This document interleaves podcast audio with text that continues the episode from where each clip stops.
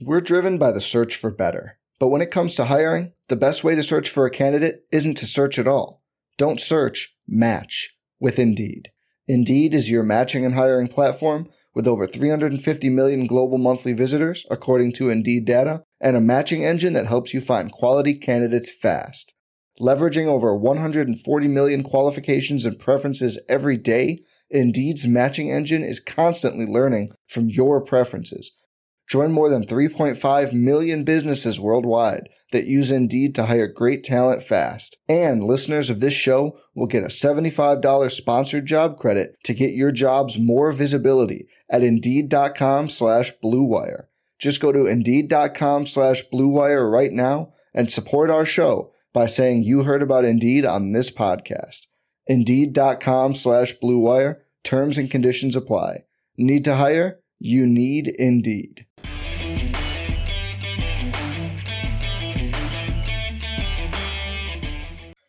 Hello, everyone, and welcome back to another episode of Chargers Analytics with Arjun.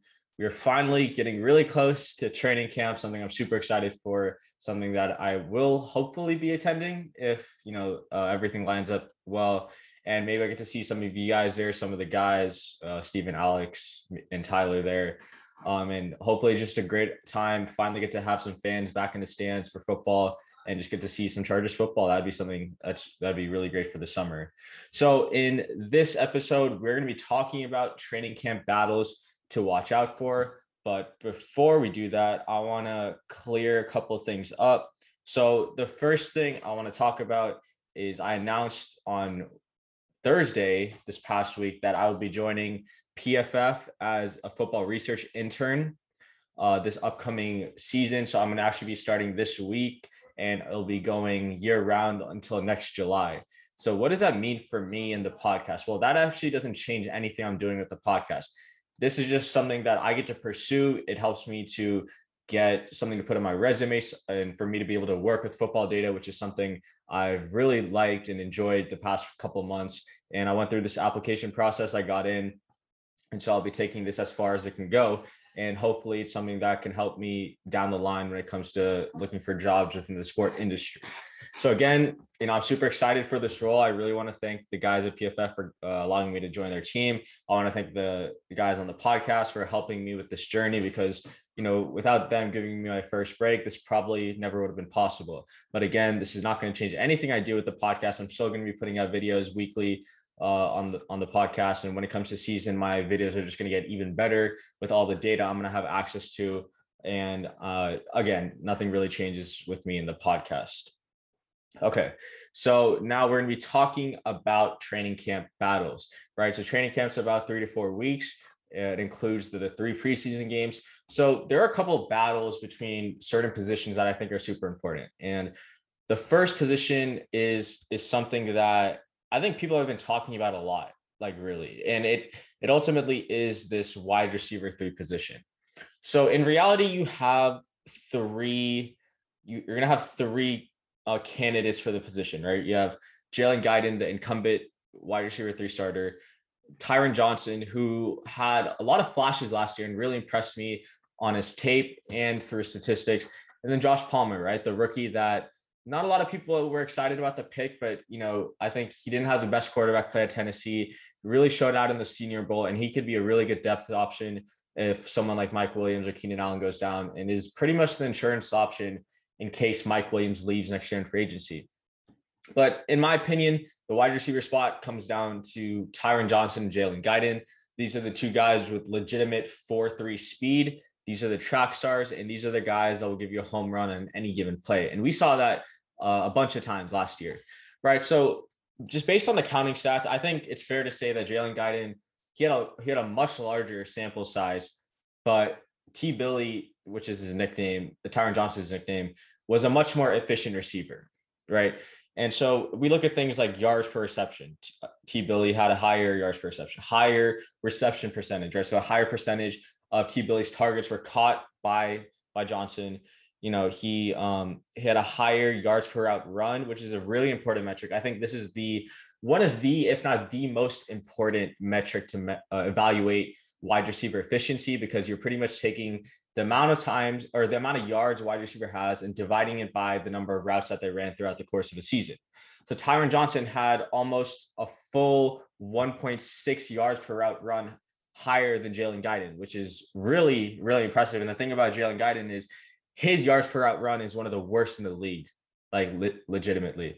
And T. Billy's is actually one of the highest in the league. The only problem is he has a very small sample size. He doesn't really have enough snaps to meet the snap requirement to put him on the leaderboard with guys like Stefon Diggs, Davante Adams, uh, Julio Jones, guys who were elite in this category.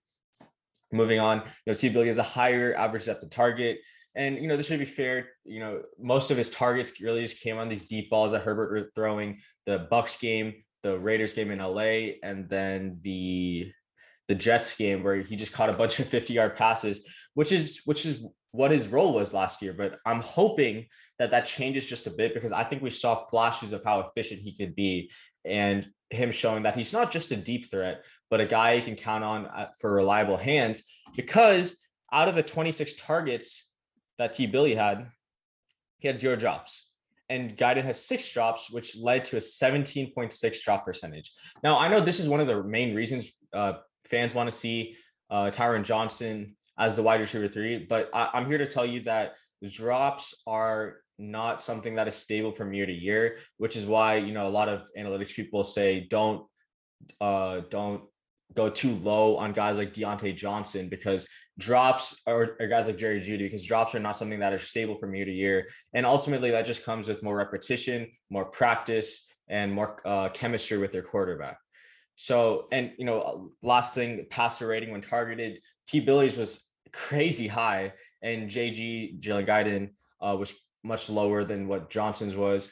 And so my prediction with this, I, think I'm I'm gonna have to say that Jalen Guyton is gonna win this in in uh, training camp. Now, this is what I would do, or what I would hope Staley and Lombardi would uh, implement.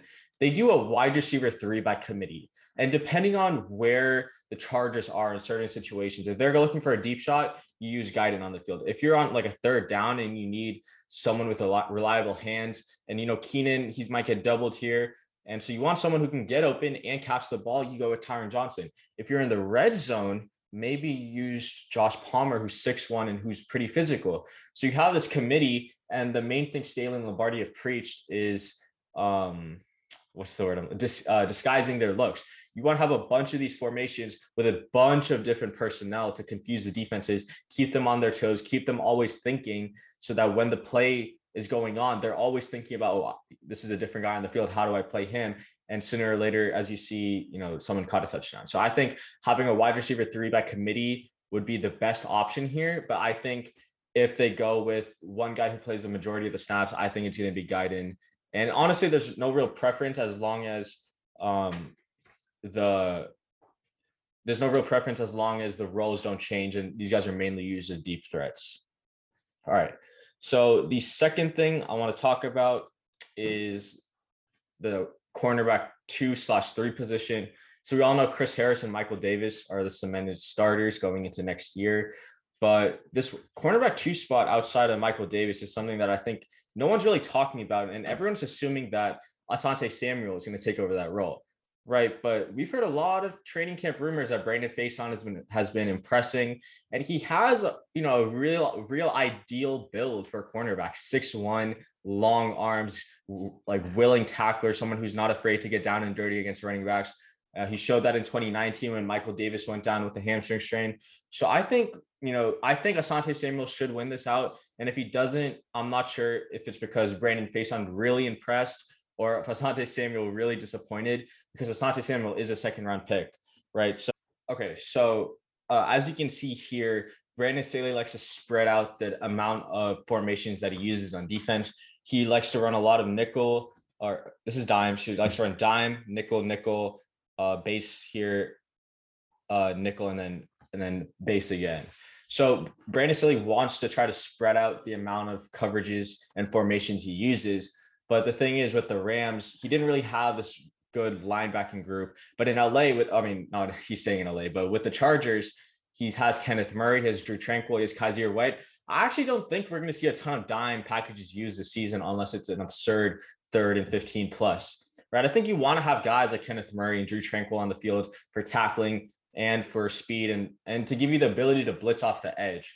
So this CB2 position is really important. I think between Asante Samuel and Brandon Faison, Facyson, I think Samuel should win this battle. One of the the traits for a cornerback that is translatable from the college to the NFL that is statistically proven is ball ball skills. So Asante Samuel does have a proven record of interceptions plus pass breakups when targeted, and that's something that's translatable from Florida State to chart to LA with the Chargers.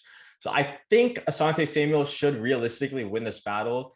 But even if he doesn't, the Chargers are going to run a ton of nickel and dime to the point where he's going to see the field. I brought this up in my last video where we could see a personnel package of Michael Davis and Brandon Facyson on the outside, Asante Samuel as the nickel back, uh, uh, Chris Harris as the dime backer, Derwin James at safety. Or if you want to have more uh, willing, to, better tacklers at the line of scrimmage, you put Chris Harris at nickelback, Derwin James at dimebacker, and Asante Samuel at safety. Because remember, Derrick Ansley and Renaldo Hill, all of them said that they're training Asante Samuel, Chris Harris, and Derwin James to be these quote unquote positionless players, training them at nickelback, dimebacker, safety, uh, and outside corner potentially, right? Which is something we could see with Asante Samuel and Chris Harris, who could move inside if Chris Harris decides to leave in 2022.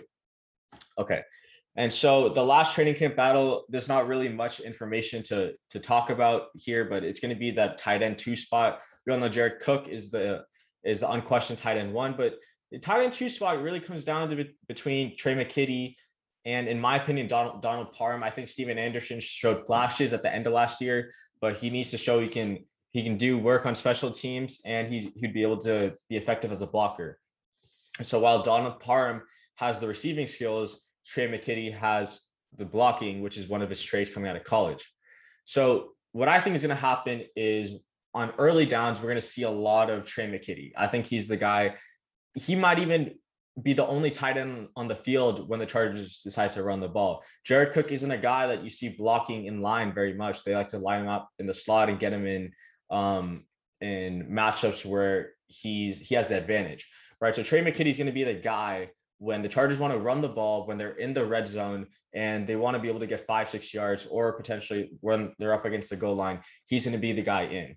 But this doesn't mean Donald Parham shouldn't see the field just because he can't block. You want to also show that you you believe in his ability to block, but you're not only using him when you're passing because that makes it obvious to the defense that oh okay the six nine dudes in okay they're just going to be passing the ball right. You need to show some type of ability to to run the ball and pass the ball when both of them or either of them are on the field because you want to try to mix up the defense's looks and you want to try to keep them on their toes depending on what type of play you're running. And like I think Donald Parham should be a candidate to get maybe six, seven plus touchdowns this season, depending on the Chargers' red zone efficiency and the success and their play calling inside the red zone, which was abysmal last year to say the least. Um, so uh, what I think is going to happen, I think McKitty wins this tight end two position and I think he wins it uh, based on the idea that he's going to get more snaps than Parham. But I do think Parham is going to be more valuable to this team, barring uh, health. And I think he's going to have a good year. And I, I really do believe that Joe Lombardi and Staley are going to find a creative way to use them because that that guy is is a monster in the red zone, and we saw that last year. Like when he ran that back shoulder fade against the Bucks. I mean, how how do you stop a six, a six nine dude when your safety, most safeties are like shorter than six two, right? Okay, so again, to recap, I think um, Jalen Guyton wins the wide receiver three position. I think Asante Samuel wins the cornerback two position or slash three, depending on how you view it. And I think Tre' McKitty wins the tight end three, tight end two position, but I think Donald Parham is the more valuable player at the end of the year. So, uh, you know, that brings us to the end of the episode. Leave your predictions for these training camp battles. I'm planning to go to the first training camp and then the third one. And then depending on how those go, I might get tickets for uh, camps later down, uh, going closer to the season. So if you're going to be there, make sure to, you know, say hi to me. I'm willing to meet most of the Bolt fam and say hi, say what's up. And I think the response here on this podcast has been great. So it'd be cool to finally meet some of the people who have been watching my videos. And again, me joining PFF has nothing to do with what I'm going to be doing here on, as on the Guilty as Charged podcast. And uh, make sure to leave any comments for any potential topics. I'm kind of at that point where there's not much real to talk about since we're going into training camp. So make sure to leave any comments for any topics you want me to go over. And with that, as always, bolt up.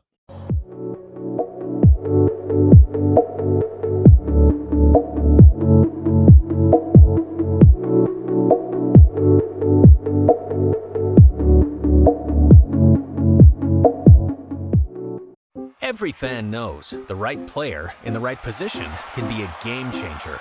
Put LifeLock between your identity and identity thieves to monitor and alert you to threats you could miss. Plus, with a US-based restoration specialist on your team, you won't have to face drained accounts, fraudulent loans, or other losses from identity theft alone. All backed by the LifeLock Million Dollar Protection Package. Change the game on identity theft. Save up to 25% your first year at LifeLock.com slash aware.